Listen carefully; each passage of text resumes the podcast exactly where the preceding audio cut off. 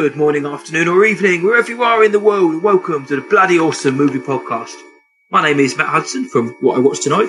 Joining me from across the big old pond, well, he's Mr. Statesman to my Kingsman, it's John Burke from Burke Reviews. How are you, mate? I'm doing very well, Matt. How are you doing this evening? I am doing quite well. It's been a balmy old day in uh, England, and by that I mean it's been really quite hot for us. It's been in the higher echelons of the 80s, so um, sweating and still coming down from that culture shock of actually having some heat in England. But other than that, dude, I'm I'm doing all right. Uh, films are back. We're enjoying them again. So what more could we want? Other than that, though, I do need to know how are you and are you keeping Florida safe? Uh, yeah, you know I'm doing my part um as Make best Florida I can. Oh, uh, I, I'm doing what I can. It doesn't always work out. Um, but uh, you hear my dog barking as per Hey, usual. Um, uh, but you know, it's been um, we're we're on our last week of school before we enter our summer break, and uh, so you know, I have finals and stuff going. I got to get grades in the computer and all that. So it's it's a hectic kind of week, but I'm I'm mostly up on everything, and uh, uh, I do have one class less than others because one of my classes is graduated already. Um, so like they're done, so it's one whole period where I don't have to like grade anything or whatever. So that's uh, an advantage um, that I get. So yeah, I'm uh, winding down and getting ready for um, summer. I'm I actually I've increased my workout regiment. Um, I'm going to try to go to the gym five days instead of three and running three. I'm going to be uh, trying to bulk a little bit this summer. Um, it's become like a, a, goal. I actually wanted to do this last year, and then COVID hit, and the gyms were closed for most of the summer. So Yeah. I continued working out, but there I didn't have the equipment to really like push myself. I only had you know the weights that I had. I couldn't increase my weights or anything, so I just had to maintain.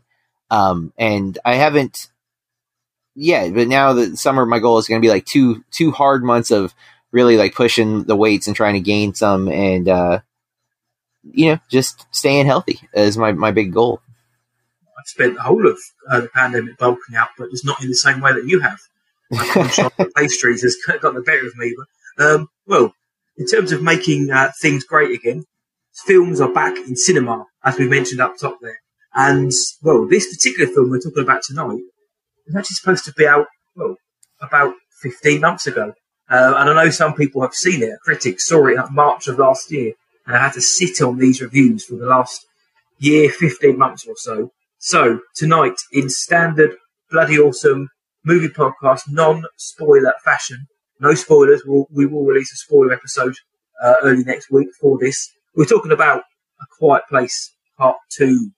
2020 is A Quiet Place Part Two, but it's released this year. It's 2021. Uh, it's directed by John Krasinski again. He also wrote it alongside Scott Beck and Bryan Woods, and it stars Emily Blunt, Millicent Simmonds, Cillian Murphy, or Killian, however you want to say it, Noah Jupe, and Djimon Hounsou. Um, the synopsis says, following the events at home, the Abbott family now face the terrors of the outside world. Forced to venture into the unknown, they realise the creatures that hunt by sound are not the only threats lurking beyond the sand path. Ellipsis. Now, the first film was very well received. It was lauded as one of the best horrors of the last decade. So, how did this one do? Currently, on Rotten Tomatoes, critics are giving it 90%. Metascore, very good 74. And the IMDb users, 8.1. That to me sounds like it's been pretty well received.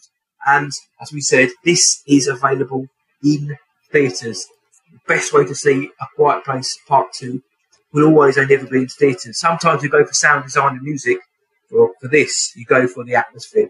The first time, the first film I saw in cinemas was unreal.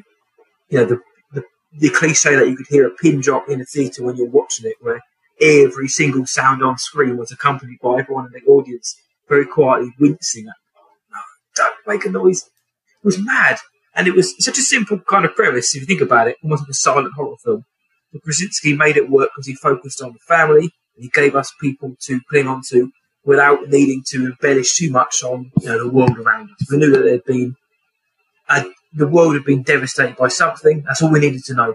We would jump straight, jump straight into it. He had faith in his writing, in his characters' performances, and his audience as well to buy in, and they did. Now, the question was, was did we need a sequel to A Quiet Place? Um, and obviously, everyone's going to be saying, well, now that we've got one, is it as good as the original? what I will say about that is time's going to time will tell because I think this film needs to be absorbed for longer. But I really did like this film. I really did think this was a really very good sequel. It I was worried that by the trailers it was just going to go bigger, like sequelitis, bigger, badder, and it does go bigger in the sense that it expands the locations of which he uses, but it still remains focused on the Abbott family from the first film, of course, led by uh, Emily Blunt's Evelyn this time, Millicent Simmonds Regan, and Noah Jupe as Marcus. There are, are uh, triumvirate of main characters here. So we still have the family dynamic, which was key to the first film. Key to the first film. But this time, this time we're adding in Cillian Murphy's uh, character of Emmett, and I thought he was he added something to the film. There's real nice ambiguity to his character. He added something which I don't say the first film was missing, but obviously where the first film was a family drama, now we've expanded upon those boundaries. You know, what's the world really like? And characters like Cillian Murphy's really help. But the standout was Millicent Simmonds' character. She is, for all intents and purposes, almost the lead in this film. Almost the lead. Of course, that's shared with Emily Blunt. They probably get uh, equal screen time. But where the uh, in pure sequel fashion, where the stories kind of diverge in different directions, um, everyone gets a little bit more time, apart from maybe Noah Jupe, who spent most of the film annoying me. Noah Jupe's character really annoyed me in this film. Not that I didn't like his character, but his character did annoy me. There was that one particular moment where I'm thinking, "What? Just, just what are you doing? Why, What? Just don't do it." You know. I know they needed something to happen to progress the story to get so they can get to a point, but it was one of those character moments. I thought, don't just. Ah. But then he did it, and uh, chaos happened because of it. But look, there's some good tense moments, some great sequences. Uh, again, it did feel a bit like a rehash of the original. I will say that. Krasinski doesn't really stretch himself, I don't think, in this film. What I, what I mean is, I don't want this to become like a Purge style universe where you know we, we, we suddenly start focusing on different clans from different parts of the United States or wherever it is. I don't want that. I want to remain focused on the Abbotts. But there was and I actually have seen some people saying they'd like to see a Purge style universe. I think those people need to have their heads checked. Um, but Platinum Platinum Dunes did do produce those films as they do quietly. So, ugh. but um, no, I like the fact that it still remained focused on the Abbotts. It didn't go, didn't push the boat as far as maybe he could have done. But mm. he was also said this is part two of a planned trilogy. So there's oh. that. Um, but no, I liked it. I liked the opening. I thought the opening was great, even though we kind of know what's happening to some of the characters. I thought the intro was great. The moments where he wanted you to kind of be on the edge of your seat were done masterfully again. He gets it. You know, Krasinski gets. It's not horror, like I said. He gets tension, atmosphere, and he knows what is going to make people wince. And it's because he's written these characters in such a way that we give a damn about them when you're in these situations. So, a quiet place too, dude. I think yeah, I, really if it's as good as the first one, I can't tell you that yet. Give me a year or so, and I'll be able to make that up. But is this where you're going to tell me you hated it? No, I also really liked it. Um, I, I, will say uh, I do think it, it is a horror sequel, which are almost always lesser, um, and they mm-hmm. almost always repeat the the magic of the first film. But yeah. if we were to rate this amongst other horror sequels, I would put this really high on that list. Um, I think it's a very well made sequel to an original film, and I think you could even go outside of horror. Like just in general, sequels are a, l- a little lesser. Um, I mean, like there's so many examples of bad sequels or like mediocre sequels, and um, it's why when they announced this as a sequel, I was immediately concerned. Um, but I think he does a good job of, like you said, kind of stretching the legs enough that we expand the world a little bit. Um, I do think some of the the rules and, and guidelines set in the first film are maybe stretched a little too thin to make this work at times. Um, but nothing that is like earth shattering or, or devastating to the, the film. Um, I think though, what worked so well in the first film that works again here is the characters. That these are people that you immediately are, are rooting for, you care for, um, partly because of the performances. They're so good, especially Cillian Murphy in this film. I think with little time, he won me over so quickly. Um, and I'm a fan of him as an actor, anyways, but I really thought this character was just so well conceived and uh, performed by him that even with a little bit of information, you're able to just empathize with him quickly, which is important in a short film. This movie moves; it doesn't stop. Uh, it's 90 minutes of almost like consistent action and or suspense.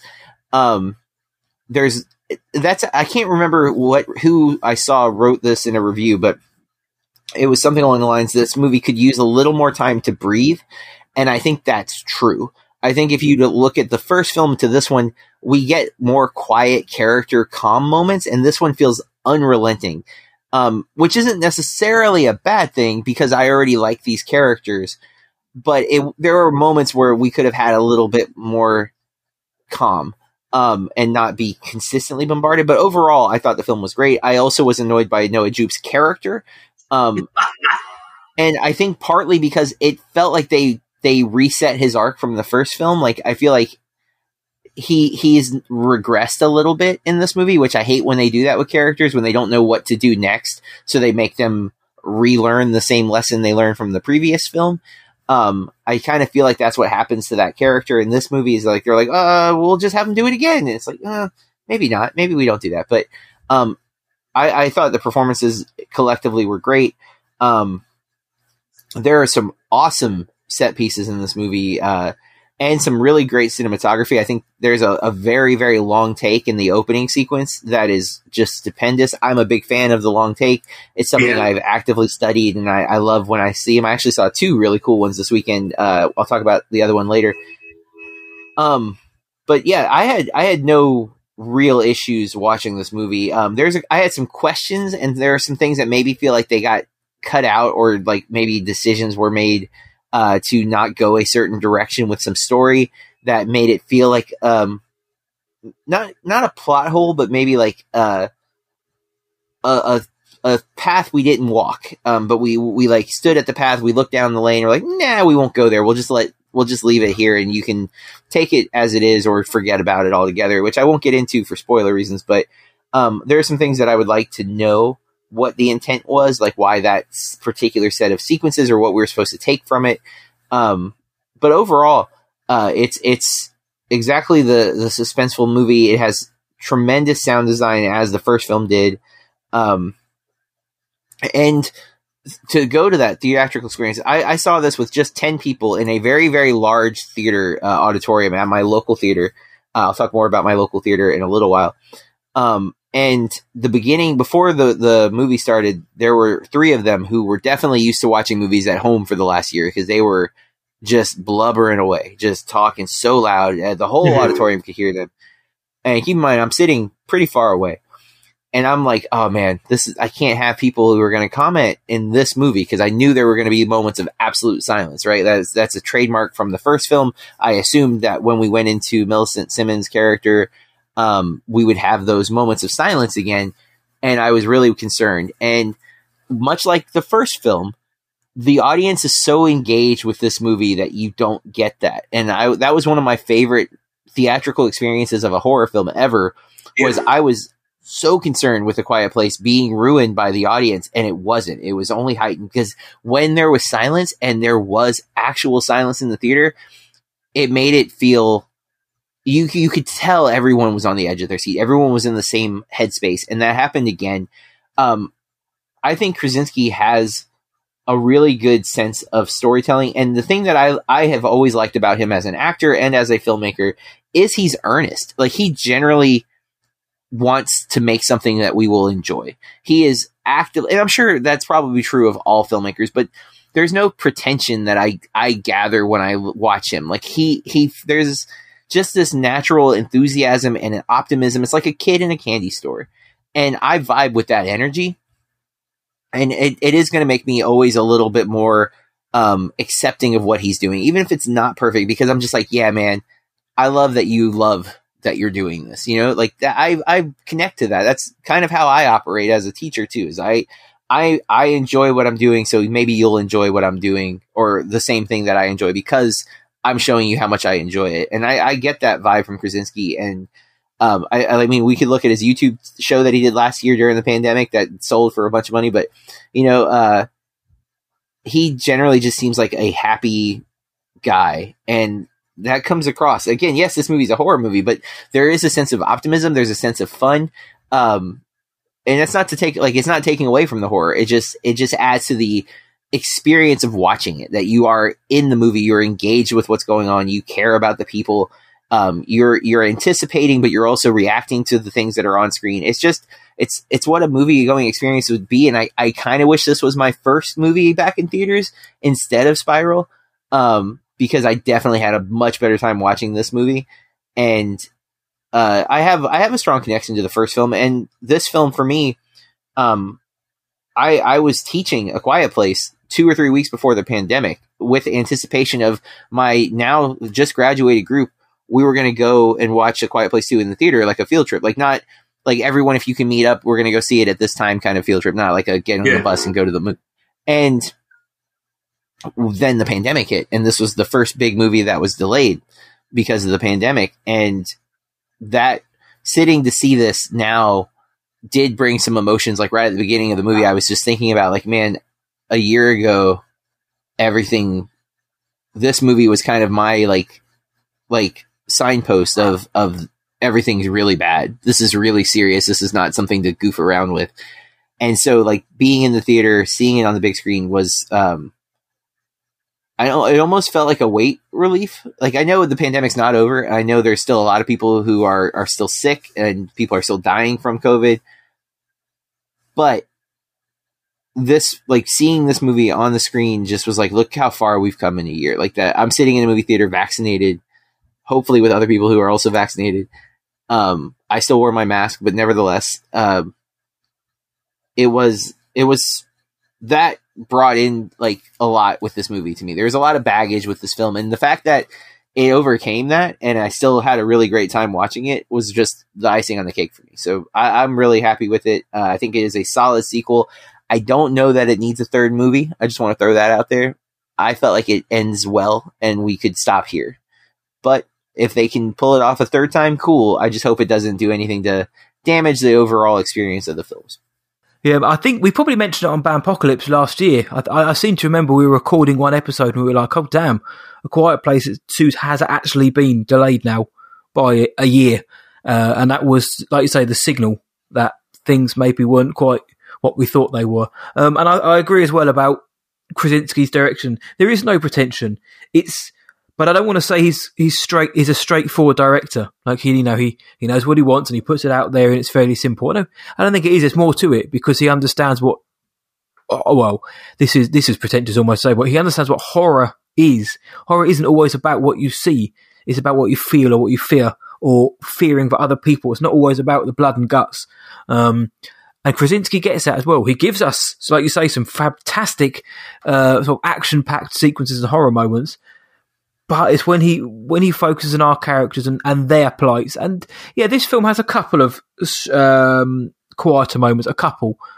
Uh, as I say, quieter moments, but quieter character focus moments. Not as many as the first, and there are some, and it's you know up for debate as to how successful they were uh, in comparison. And I I think sometimes it is hard to get out of comparing films, especially when they are you know the first one was so good, and we got this film which you know we didn't wasn't necessary because the first one, you know, you could have ended on that one, but I'm glad we got this one. And as for a third one, this, you know, having seen the film now, it does feel like second film, you know, the second film in a three film trilogy. It, it does. It just feels like we're building up to something. I don't know what, but what I thought was going to happen didn't, and I'll mention that in the spoiler uh, mm-hmm. recap. What I thought would have been a fairly, a, quite an interesting take. It would have actually I can't say that. Actually, I'll wait till we get to the spoilers. But um, but no, I'm glad to hear that you are you're a big fan of this. It seems to be a lot of other people were, and obviously you you were overcome with the joy of being back in the cinema. I my overall feeling was was relief. It was you know the kind of I was kind of fearing is that you know firstly, what if this film isn't really very good? Secondly, what if it's not really very good? Having waited for 15 months almost to actually finally watch it, and then to find out watch it it is good. It was worth the wait. It does build on the first film. It doesn't detract from it, and it was, you know, uh, at, at a certain level in comparison. That was the most important thing for me. That that that was my biggest takeout from this film was, you know, thank God, you know, that Krasinski knocked it out of the park here because you know it, it could have taken away from that first film if this one hadn't had been too bad, or had he done what I said and taken too many risks, you know, it could have ruined the law that they set up in universe. So I'm glad that he didn't go too far. I would have liked to have seen him stretch a little bit more, just just just just to uh, just to see what we could have done, or just to make it differentiate it just ever so slightly from the first one. But like you said, it's you know it's horror sequel itis, and I'm not going to complain about it because I thought the film was great. Yeah, yeah, I also uh, really liked it, and so yeah, uh, good good follow up to an awesome movie as a another good one. And like we said, the film is in theaters around the world, is opening this week. So to put on a mask, go and watch it, and go and enjoy the beauty of horror or just good films in the cinemas once again. So Quiet Place Two gets a thumbs up from the both of us, which now takes us on to our next segment, which we call Chuffed Headlines. And it's our segment where we both take a headline from the world of movies and, or pop culture, uh, one that caught our attention for whatever reason, and we like to tell the other person why it caught our attention. So, John, what have you gone for this week? So, before I completely say my headline, I do want to uh, reiterate the safety thing that Matt just mentioned. Is if your theater is following safety protocol and it's safe for you to go to the box office, I definitely encourage you to do so. I know my local theater is relatively empty most of the time. Um, I'll talk again in a minute, but uh, uh, I feel comfortable going there for for some reasons. But I'm also willing to walk away if I'm not comfortable. Like if it yeah. was overly crowded or whatever, I'm willing to go come back another time because it's close. It's not a far drive for me to go to this particular theater. Um, so that said, uh, we have for months been talking about the future of, of box office. Like, are movies going to be something we go and do anymore, or is it only going to be streaming? And the fear for people like Matt and myself is that it would only be streaming because we like to go to the cinema. Like, it is something we yep. generally enjoy. It is our uh, favorite thing to do. And for me, it's easily where I'm the most saying I'm social is inaccurate because I don't talk to anybody, but it's where I'm actively going into a place where I know other people could be because I often avoid those situations. And the movie theater is the one thing that I'm like, I don't care. I'm going to see this on the big screen. I want to see it with everybody. I don't want to be weeks behind. I like to see mm-hmm. it when it comes out. Um, and so this weekend is huge. It was Memorial Day weekend. In the old days, about 10 years or so ago, this was the start of the summer blockbuster season. And now that, yep. that date's been pushed up to the beginning of May over the last several years, especially because of Marvel. But with the pandemic, it looks like this is that opening weekend again. More theaters are opening up everywhere. Uh, we had two big box office releases this week in the States. We had Cruella and A Quiet Place Part 2. So two big movie releases, one only on in theaters and one split theaters and same day for a fee on Disney Plus. But yep we did see box office dollars spike at the highest they've been since the pandemic, since Sonic, actually, back in February of 2020. So that's the headline. Um, I uh, the article I'm using is from ComingSoon.net. It's a Quiet Place Part Two and Cruella reignite the box office as the official headline. Um, and this was a uh, not including Monday in their totals yet, um, but a Quiet Place in 3,000 theaters, over 3,000 theaters, uh, 19 million on Friday, 15 million on Saturday, 13 million on Sunday domestic at 47 million with an estimated Monday they were thinking another uh, 10 million or so. Um, so about 57 million for week one. Huge uh, for not not huge all time, mind you. This is not a opening weekend record by any means, mm-hmm. but huge to see that people have been back in the theater because in the states, especially, I think our our highest grossing films were like 13 million for the weekend you know, and here we got 13 million on a Sunday. So people went out to see this. Um, and worldwide, uh, this article does touch on some of the worldwide numbers. Um, I think uh, Krasinski got another 22 million in just 12 markets over uh, uh, worldwide, an additional 22. So a total of 70, 70 million just from the three days, not including again Monday because this was written on Monday. So mm-hmm. before the final numbers. Um, Cruella did pretty solid as well with uh, 20, 21 million for the first three days. And again, keep in mind that that is split theatrical and people could pay 30 bucks and own it essentially on Disney Plus. Um, and uh, I think worldwide it just hit another 16 million at 29 markets, so 37 million worldwide. So just those two alone did really, really well. Um, Fast Nine has out worldwide, but not domestically yet, and it's doing uh, gangbusters. It's over 200 million. Um, so it, it's uh, bound to do pretty well when it does drop here in a couple of weeks. Um, but yeah, man, this is uh, it's hopeful. Uh, we're seeing that people do want to go to the theater. It's not time to shut the doors and board them up and burn it down. Like it is, there's still a chance that we can get theatrical releases again. We can do it safely. Um, you, maybe we need to regress a little bit. Maybe we don't need to have such large openings. Maybe you do them in, like you know, uh, make them a, an event again, right? Like this movie's yeah. only playing in these theaters this weekend or something like that. Like that, people, that's how it used to be. Uh, we got a little spoiled with that, and um, if you make it something that you not everyone has immediate access to, it might push that that theatrical release window where people want to go because it's like, well, you can only see it this weekend.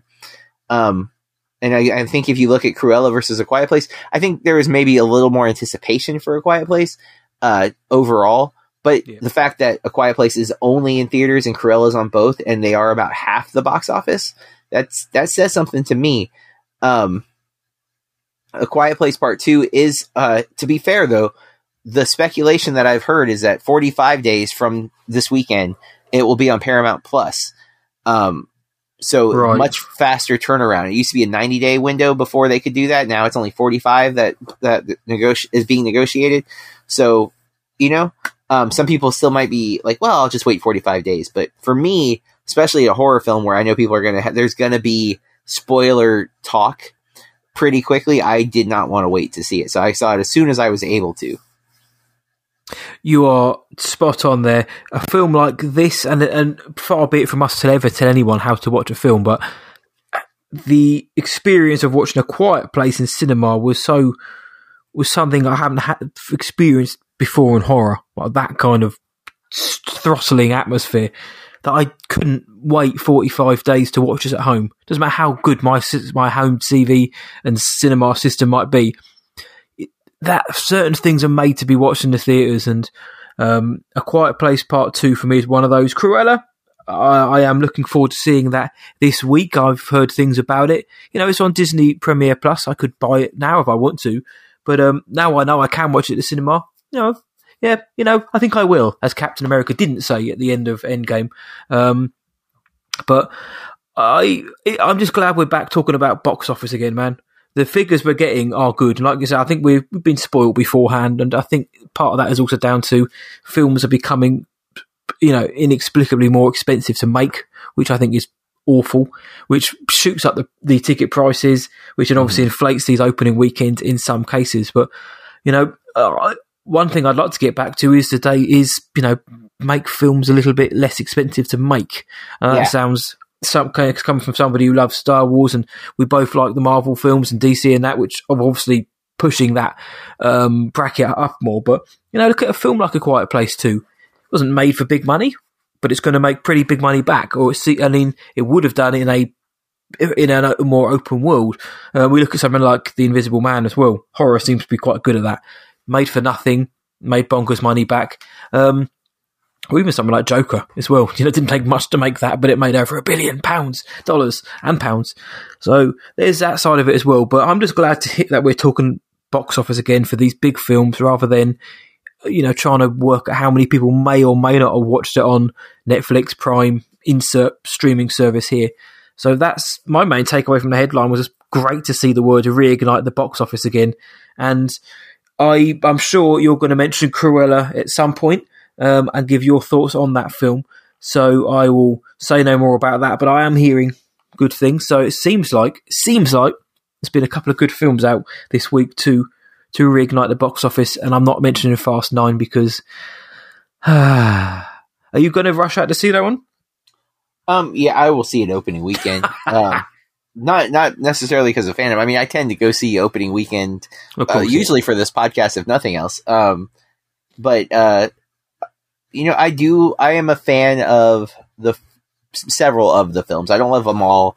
Um, I think they're uneven. I think my favorite character is coming back in this one, though. I'm a little excited about that. Um, Uh, I Tim know who that Han. is as well, even though I don't Yeah, watch the films. Um, but uh, you know, um, they are they're they're stupid, but they're fun. Like I, I'm not one of the people who act like it's some intelligent movie or that like the idea of them being family is really like Family. good writing. Um, but I do again, kind of like Krasinski. Uh, Vin Diesel is very earnest about these movies. Like he he makes them. granted, he makes tons of money doing them, but he does, I think, genuinely love them. And there's something I think about he that. believes he's in them as well. I think he. Uh, uh, there's something about Vin Diesel just smacks that. I think he believes he is Dominic Toretto, his name is in, in real life as well. Um, plus, in his contract, he can't be beaten up, which uh, is yeah, see, that's that's a problem for other this reasons. action movie nowadays. But one day I will. Uh, well, I say revisit. I have seen the first one, but one day I will go and watch the Fast Saga. But I just can't get. I just can't get excited about the idea of watching them. I don't know what it is about them because, like you say, you can just watch them. And I know people who love them not because they're high up, but because they can just have a blast with them. And I, lo- I love nothing more than putting on a film and having a blast of it. But I can't, something about the, Fast franchise which simultaneously doesn't doesn't pull me in and pushes me away. I, you'll have to school me at some point, man. Yeah, I don't know. I was I was very much against him for a long time. Like I saw the first one, I liked the first one. Um, I did not like the second one. Uh, I I do think Tyrese gets too much to do in these movies. I um, I know that's not always a popular opinion. Some people really like Tyrese, and I don't dislike him, but I just don't think he's a great actor. I think he's an very as well sometimes. dimensional. Yeah, and then there's that whole thing. But um, but yeah, you know, uh, box office. I'm glad to see it doing well, and you know, I hope it. Uh, I, again, I don't want to encourage people to like go unsafely, but if you can go safely to the movies, then I definitely, you know, if do it. Um, Yep. Let, let you know I, again, especially in the states, uh, the easiest way to show your support for something is to give money to it. So, Yep. As much as I don't necessarily like that, but it is, you know, it's it's how they know the system.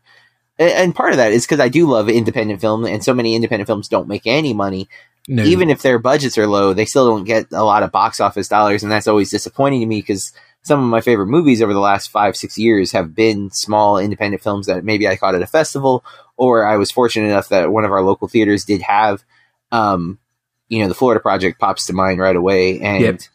um, I always want to encourage people to see those, but uh, we don't always have access to that. But you know, um, A Quiet Place is a, an example of the it's the it's closest to a mid tier movie that we get anymore, as you mentioned. So going out and seeing it lets filmmakers know that uh, the art that there's there's someone for the art. Like there's still an audience um, who are willing to uh, traverse to a local theater and sit in a chair that may or may not be super comfortable um, to commit to them. Hopefully, to commit to watching the movie for two hours because that's what I do when I go there. I, I am um, fully into the film. Even even I, I admittedly check my phone more uh, the last couple of experiences because the theater is empty and I don't feel that same. I don't want to be rude obligation, but I still check my phone far less than I would if I was sitting in my house. Like it's more like I heard it vibrate, just let me make sure it's not my wife or something kind of check, you know, Yeah. versus it being like, well, I can play this game and watch the movie like I might do at no, home. So, um, no. no, and I don't no, do that no. in the theater, and that's uh, it was nice being able to have that experience again. So yeah, glad to see box office climbing. I I, I really hope theaters don't go away. Um, it is my uh, I would be so sad if that were to ever happen. So Well, every safe cinema visit and every pound, uh, dollar, euro, lira, yen that goes back into cinemas and back into the studios keeps the industry afloat, and we'll get it back, get it back out there again. So, like John said, stay safe, and if you can and want to, go check out what's coming out because we've got a lot of big films coming out, and you know, we're talking about family.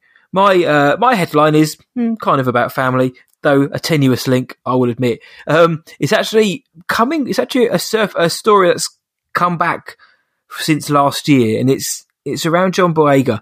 He rec- he said in a 2020 interview with uh, Jake Hamilton on the Jake's Take YouTube channel that you know he would he'd, he'd come back to Star Wars only if Kathleen Kennedy uh, and J.J. Abrams specifically were involved. He said also, plus maybe someone else and a couple of members of the team.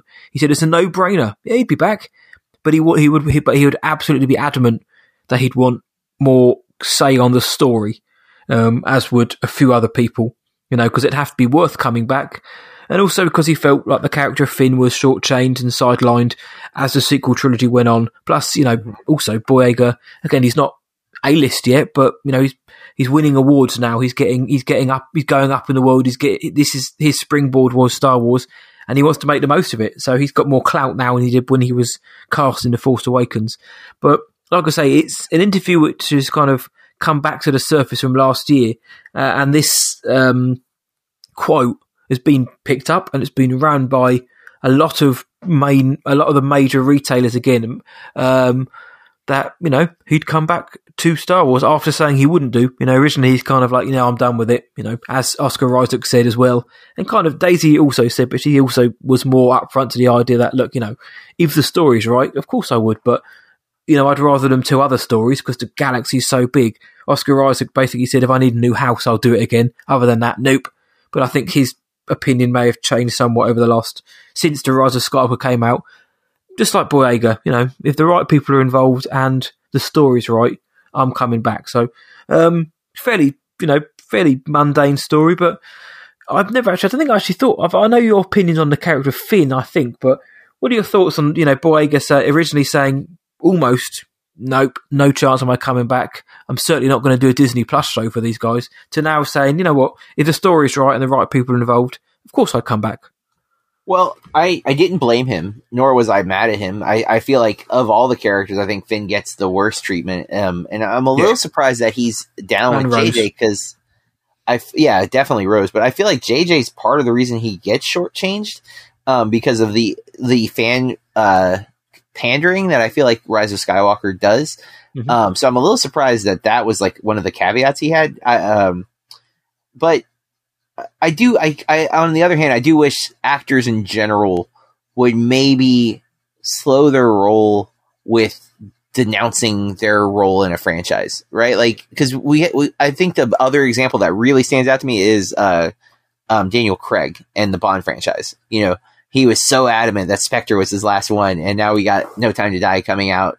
Granted, way later than it was supposed to, but like he was so like, I'm not coming back to Bond. I'm done with Bond, and it's like, well, one more because at the end of the day, it's their job. And Yeah. let's be real, like, like I, I think Boyega is a ter- terrific actor. Attack the Block, one of the most underseen, awesome sci-fi movies, and I, I'm so pumped for a sequel that we're supposed to be getting now. Um, I think he's really good in the. Uh, I'm going to forget what it's called. The oh, the Amazon series that um. I'm going to forget everything. My brain isn't working. The, You he say had a- series, and my head goes blank. it's I can't think of the act the director's name. Um, he's a film director, but he did like five British films about um, Oh, um, the axe, Uh, small axe.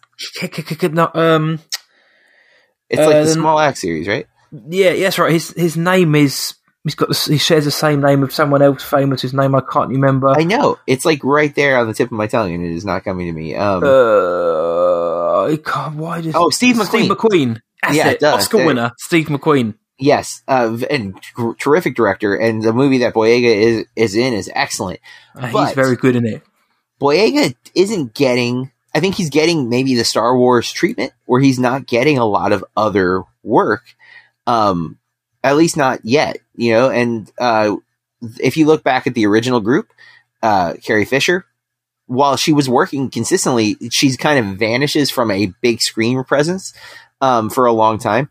Uh, Mark Hamill, same thing for at least for like a decade or so. You don't really see him in stuff.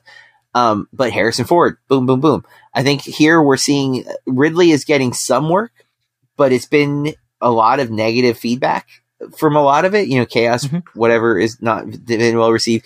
Um, and Isaac being the exception. Isaac seems to have, and again, if you look at those similarities too, Isaac is very much in the Han Solo role in in his role as Poe. He's he was more kind of- established before, unlike Harrison, but he was more established Yes. before this.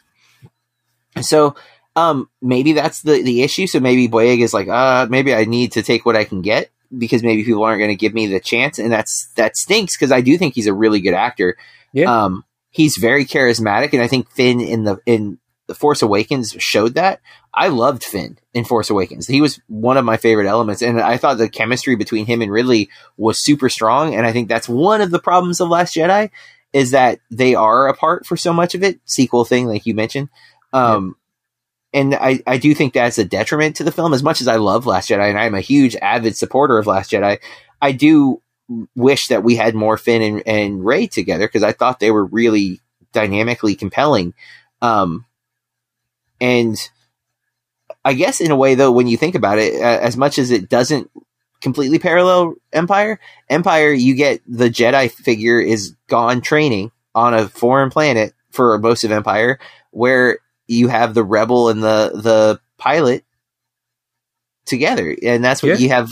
Boyega and Isaac are together with Rose being kind of the the female interaction there, and Rey's off training with her Jedi Master. You know, so it's not anyone's fault, but it, it does it does stink because I, I like them together. I would have liked to have gotten more of that relationship, and all we get in Rise of Skywalker is that he likes to scream everybody's name way too much. Um, but you know, uh, I, I'm definitely I'm down for. I like Finn, so I'd be down to see him in something, whether he was a lead or a like he said, like a mentor figure for another new character. I'd be cool with either one. Yep, so there you go. The book has spoken. Um, yeah, let us know what you think about that, and also about the fact that we can openly talk about the box office again in such a fun way. It feels like we're making those very small steps towards um, getting the cinema back, getting films back, getting theatres back, and getting back to some kind of normal spiral of life. So uh, that was our headlines, and now we're going to move on to media consumption. It's our little segment where we talk about the movies, TV shows, video games, music, podcasts, which aren't ours, books, comics, whatever it might be that we've used to pass the time. So, John, what have you been up to this week? So my usual podcast, uh, main podcast listen is Blank Check. Um, they they just did John Singleton's movie Rosewood, uh, which I'm pretty sure I saw at some point, but I don't remember as much of as I wish I did. I'm going to probably end up rewatching it after listening to the episode. Um, they also, I'm I'm like three quarters of the way through their uh, commentary on New Moon. Um, they actually have the director who's been a regular uh, figure on the Blank Check podcast over the years. He's been on a few episodes. Um, but he's there doing the commentary with them, which is always kind of fun because they they clearly like nerd out a little bit when the director's there. Um, I, I also am planning on rewatching the Twilight movies because of the this. Um, Yep. but at the very least, I've never seen the last two Breaking Dawn, so I will be watching those. Um, so for movies, uh, I, I went to the theater three times this weekend. Um, I saw uh, Quiet Place Two. I saw Cruella, which um, I actually really liked. I was really Nice. impressed. It, it is my favorite uh, live action Disney movie so far. Um, of the remakes, of the remakes. Sorry, I've heard Uh, a lot of people say this. um, Emma Stone is definitely a major part of that, but so is Emma Thompson. And um, I, I I'm not going to remember the guy's name, but the guy who plays Jasper, he was also in uh, Yesterday, the Danny Boyle movie. He was like the best friend character in Yesterday, um, the other bandmate, if you will.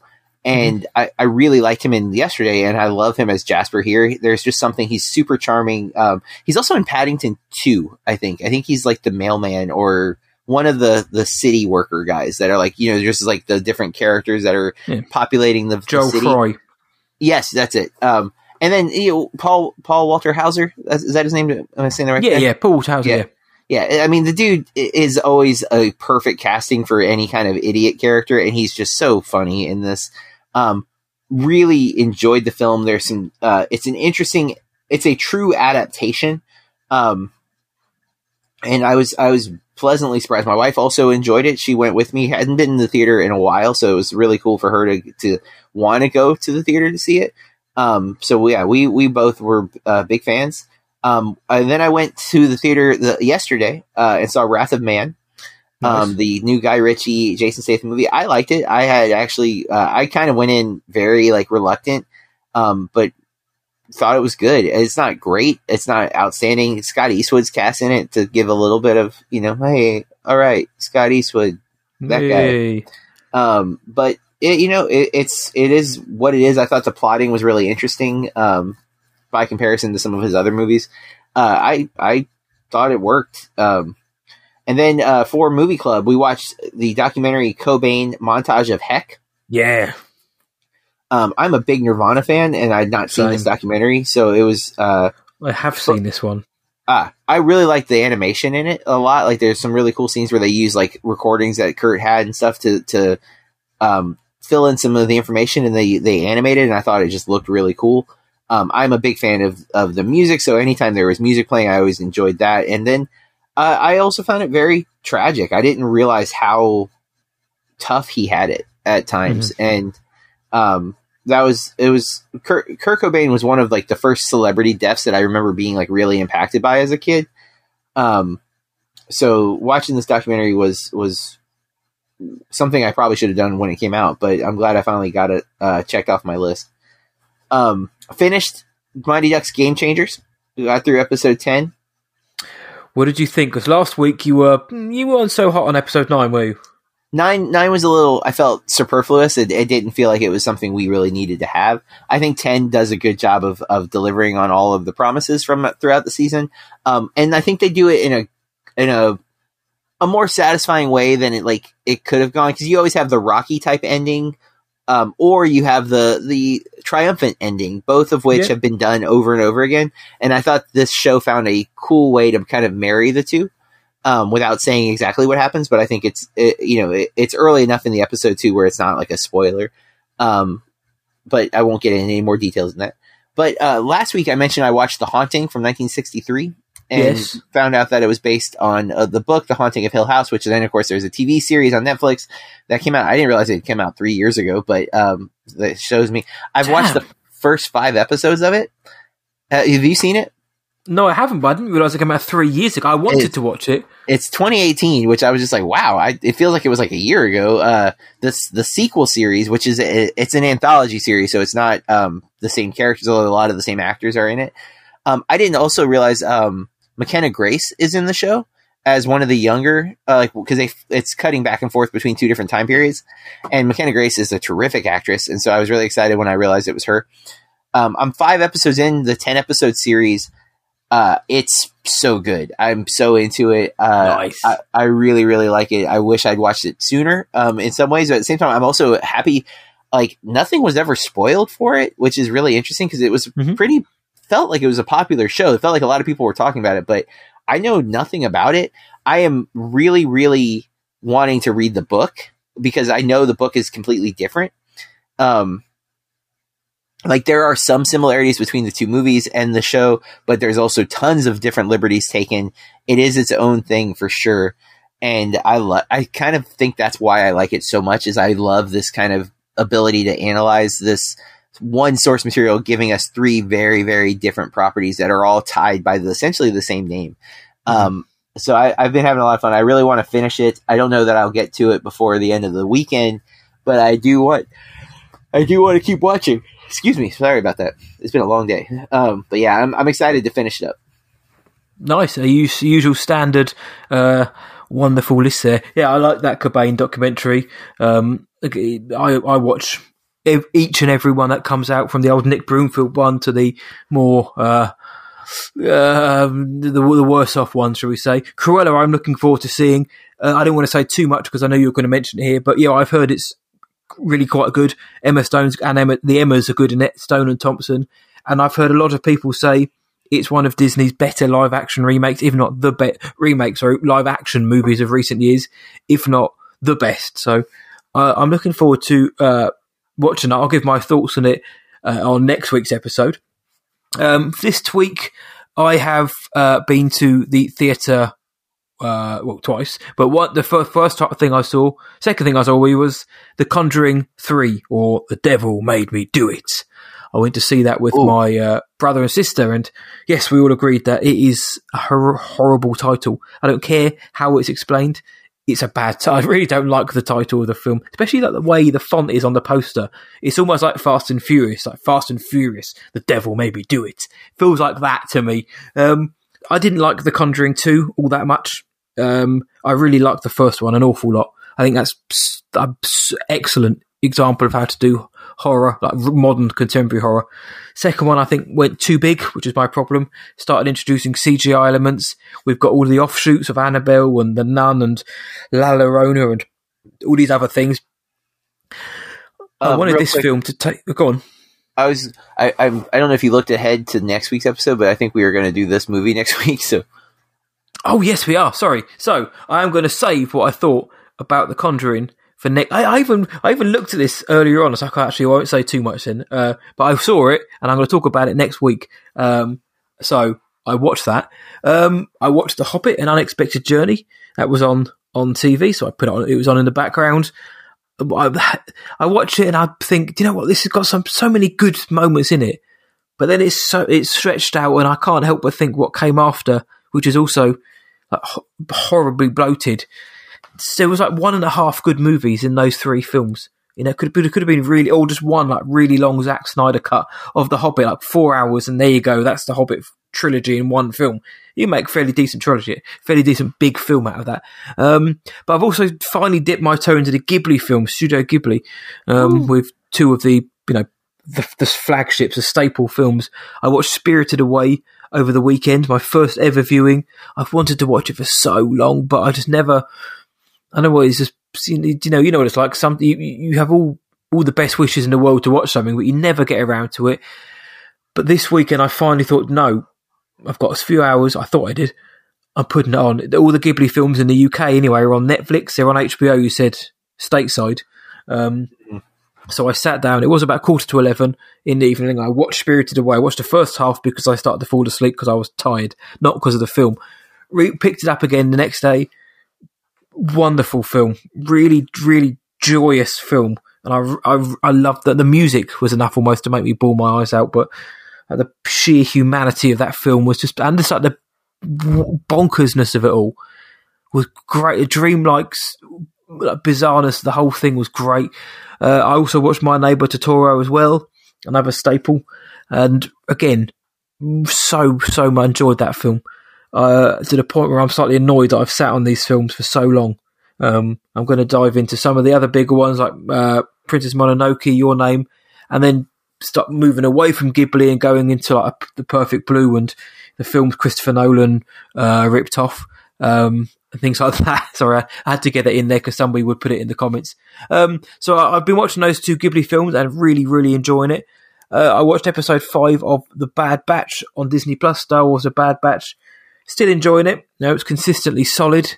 If nothing else, uh, this newest episode was pretty good. I quite enjoyed it. It, it did what uh, a supposed filler episode, which I don't think it is, needs to do, and advance the story in little bits. So it sets things up for the next episode. It wasn't just let's blow things up with no connection.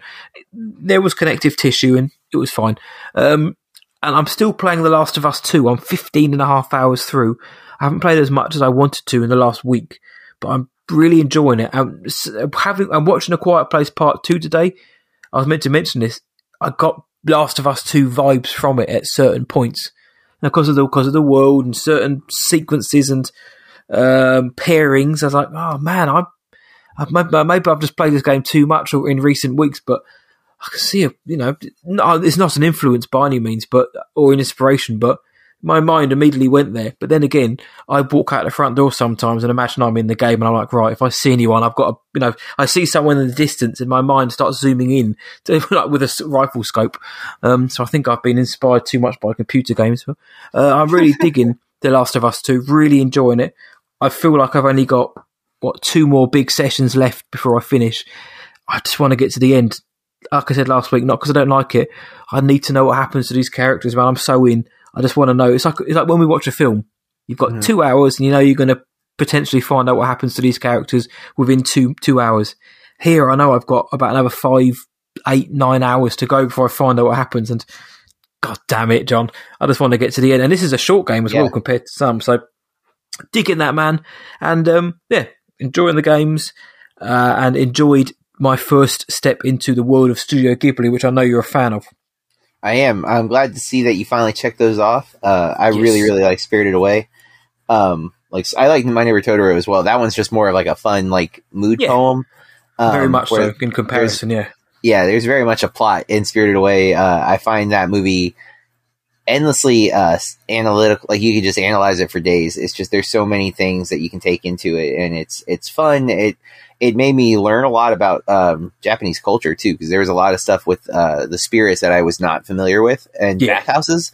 Total foreign concept to Americans. Bathhouses are not a thing here. Uh, so um, I was like, "What is this? What's happening? Why are they going to a place to take a bath? That's normal? Oh, okay. Like, uh, Yep.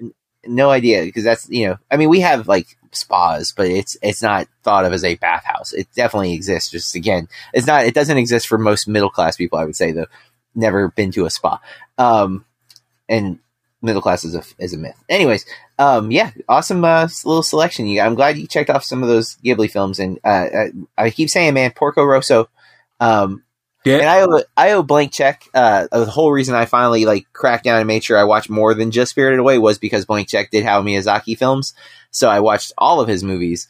Um, because I wanted to uh to I'd been wanting to see them anyways, but I was trying to keep up with the podcast. So that's one of the things I love about that show is I actively am working through filmmakers' filmographies because I want to follow along the episodes, and um, it, sometimes it's harder to do because those movies aren't always readily available like when they were doing Hayao Miyazaki, I had to buy a box set off of uh, eBay um, because I couldn't. I couldn't. That was right after Disney lost the rights to the distribution, so you couldn't find the Blu-rays anymore. Yep. And um, there were several that I couldn't get easily, so I, I, I found a box set for twenty bucks. Which is still really good, but now they're all they're finally streaming. At the time, Hayao Miyazaki was still not allowing the movies to be streamed anywhere and uh, now they are. You can buy them on Vudu or you can buy them on iTunes or whatever, and then you can also watch them with an HBO Max subscription here in the states, and I believe in uh, the UK and other markets uh, on Netflix or some streaming service. They are out there now. Something that was not the case when I was trying to keep up with that uh, Blank Check series, but Yep. And by uh, checking out a filmmaker's filmography, you find out their inspirations. You suddenly realise your you, you, the tree is branched out so much more in terms of film knowledge as well. So, um, right, and I'm sure I'll be doing the same as well because I'm obviously going to want to look at going outside of the Ghibli framework as well. But Porco Rosso, it's it is coming in the next few viewings. Trust me. Um, I know again. I know that's that's held in high esteem as well. So, um, well, that's what we've been consuming this week. But we consume a lot of stuff. This podcast is bloody awesome. But as co-hosts, we have we have a, a duty to stay bloody awesome throughout the entire week. We have levels, we have bars, we have gains with a Z that we need to make each week in order to keep creating this bonkers good uh, content for you guys. So, John, how have you been maintaining your bloody awesome levels this week? Well, um, I, I put simply going home, which was my, my local theater just reopened this weekend. Um, I had not been in this theater since March of last year when I saw Bloodshot. Yeah. Um, yes. And, uh, even though I went to see Spiral two weeks ago in the theater, this was, uh, for me felt like going home that not only did I go once, twice, but three times this weekend. Uh, with my Regal Unlimited pass that uh, has now officially reinstated. I got my my uh, email this morning that they've charged my card uh, for the first time in over a year. Um, I had uh, popcorn and a soda from my birthday still on my card um, Mhm. because you get you get those free. I hadn't been able to use them since my birthday in August. Um, you know, I had a mostly positive experience. They are very understaffed right now, and so each time uh, like when I when I got into a quiet place, there was no sound on the trailers. Like the trailers were running, but there was no sound, and I got real worried that it was just not going to work. But everything was fine. Um, the, when we went and saw Cruella, there were no problems. Everything worked smooth. When I went to see Wrath of Man, I walked into the theater and all the lights were on. Like the trailer, like the pre movie trailers were going, but all the lights were on. Um, and I'm like, oh man, it's gonna happen. And then, sure enough, right when the movie started, the lights went out. I was like, okay, good. You know, um, it's, they're just skating by. They're really like on a skeleton crew right now. Um, they're all mostly new employees too, because like Yeah. I don't think anyone came back from last year. And um, that said, the the thing that was I thought when I went and saw Spiral, when I went to my first theater, I would cry, and I was a little like emotional at first, but no no real tears came. I was just like, man, it's really good to be back. And Quiet Place, same thing. Nothing really got to me. I was I, I did start to tear up at the beginning of the movie because I started thinking about like I should have seen this last year. I should have seen this with my students who just graduated the night before. Like literally, I saw it on Saturday. My students graduated Friday night. They were supposed to go with me the year before to see it. So like Mhm. there was a lot of emotions there, but not it wasn't the theatrical experience. but when we went to see Cruella, um, uh, Regal at least does these like Noovie uh, pre-trailer trailers, um, and Maria Menounos is the host of these Noovie like little trailer things, and this one is her thanking you for coming back to the theater. We're so happy. I'm about to cry just saying it, dude. This is so stupid. Nice. I like, I sobbed, cried. Like I was like, and my wife looked at me and was like, "Are you okay?" I'm like, "I'm fine." She's like, "Are you crying?" I'm like, "No." There's And- no crying in cinemas. I'm not ashamed to cry, but it's a Nope. little embarrassing to cry at a, be. At, at a commercial though. But it, it- she said exactly what I'd been thinking, and it was like as much as I think the movie things are are they're fine. Like they're not something I actively like seek out, but I go to the movies enough where I see them all the time, and I have not seen one in over a year. And again, the sound wasn't working when I went to see A Quiet Place in the pre stuff, so I was just on my phone. So it might have came on, but I didn't see it because I was just like, well, I'm just waiting for the movie to start now. Um, but this one time it was on and it got me, and so like that was the feeling I expected to have. And again, just talking about it is making me a little emotional. Um, or as my my boss would say, I'm a little weepy. And uh, I, I'm again, I still want everyone to be safe. Don't go if you don't feel safe where you are. I am. I think we're in an area that is a little unsafe, but I know my theater, and I know that it's not usually very populated because it's an older theater. It's been here for a while. There's it has none of the bells and whistles. It's, it's old seats. They're mostly uncomfortable, but it's mine, and it was really good to be back. Uh, and so much so again that I literally went. I went Saturday, Sunday, and Monday. We were off for Memorial Day, so I, I went in the afternoon each day, and man, I just I was so thrilled to be there. Um, it was it was nice to be home. So that's how I say bloody awesome is I got to go back to where I feel like I belong the most. It's my cheers. Um, Yeah. even though nobody currently knows my name because they, uh, I'm pretty sure the girl at the, the, the uh, register knows my name because I've been there for three days in a row and she, it's been her there for three days in a row. So She just knows each Mr. Birkenfield. yes, uh, but um, it is it is my my favorite place to go. Uh, it is my theater. It, as as much as I accept that it's not perfect, it is my theater, and I, I love going to that theater. So getting to go three days in a row and see three movies that I enjoyed all three. Um, and again, maybe it's biased because of where I was, but you know what? I had a good time, and that's what matters. So Matt, how are you staying bloody awesome? And I guess this should have been mine too, but I'll let you break the ice. No, well, firstly, man, good man for getting back in there as much as you can do during the, uh, well, for you guys, Memorial Day weekend. And I Yes. can't wait to just go back again. You know what I mean? It's the idea of just getting in the car, usually in the evening, but whatever time of the day, and checking out a film on the big screen and then coming back and like, and, and finally saying, yes, John, I've seen this, or have you seen this?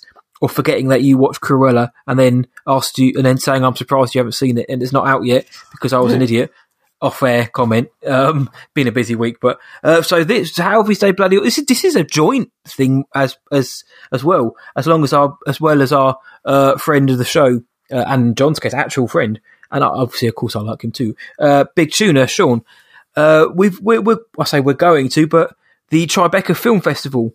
Uh, it's it's hitting the world in June, 9th of June, 2021 till 20th of June. And we're going to be covering it. We were, we were accredited, as for the podcast, uh, me and John, the Bloody Awesome Movie Podcast, got accreditation for Tribeca.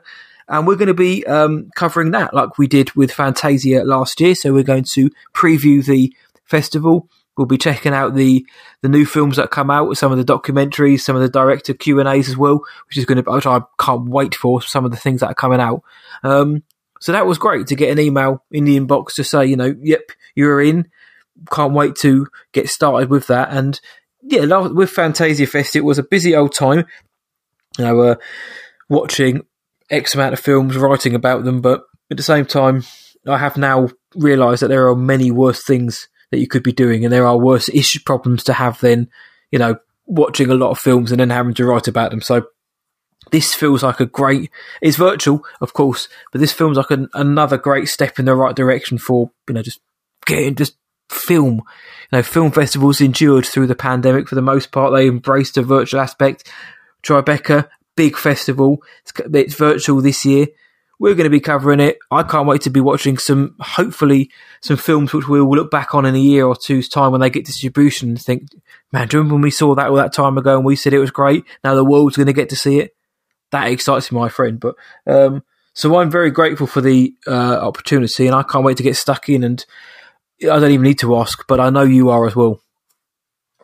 Indeed. Um, I, I do wish I was in New York uh, to, for Tribeca. Oh, same. Um, but I am excited to get to cover it again. Uh, grateful for the opportunity, and I'm hopeful that we get some good movies. Last year, Tribeca did do a virtual, uh, but it was very last minute. They were one of they were like supposed to be starting right when everything went on lockdown here. Um, so I was, in fact, there was a chance had the lockdown happened like a week or two later, I would have either had to have been refunding my tickets.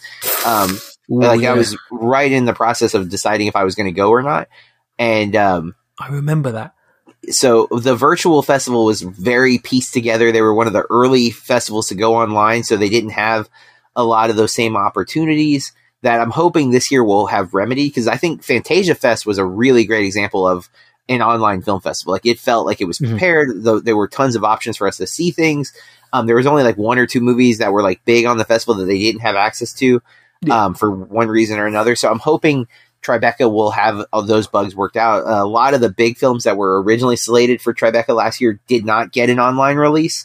Yeah. Um, and so that that stinks uh, because it's it's harder to cover those. Um, I'm hoping that won't be the case this year. It looks like we're going to have access to a lot of of the bigger movies on the lineup.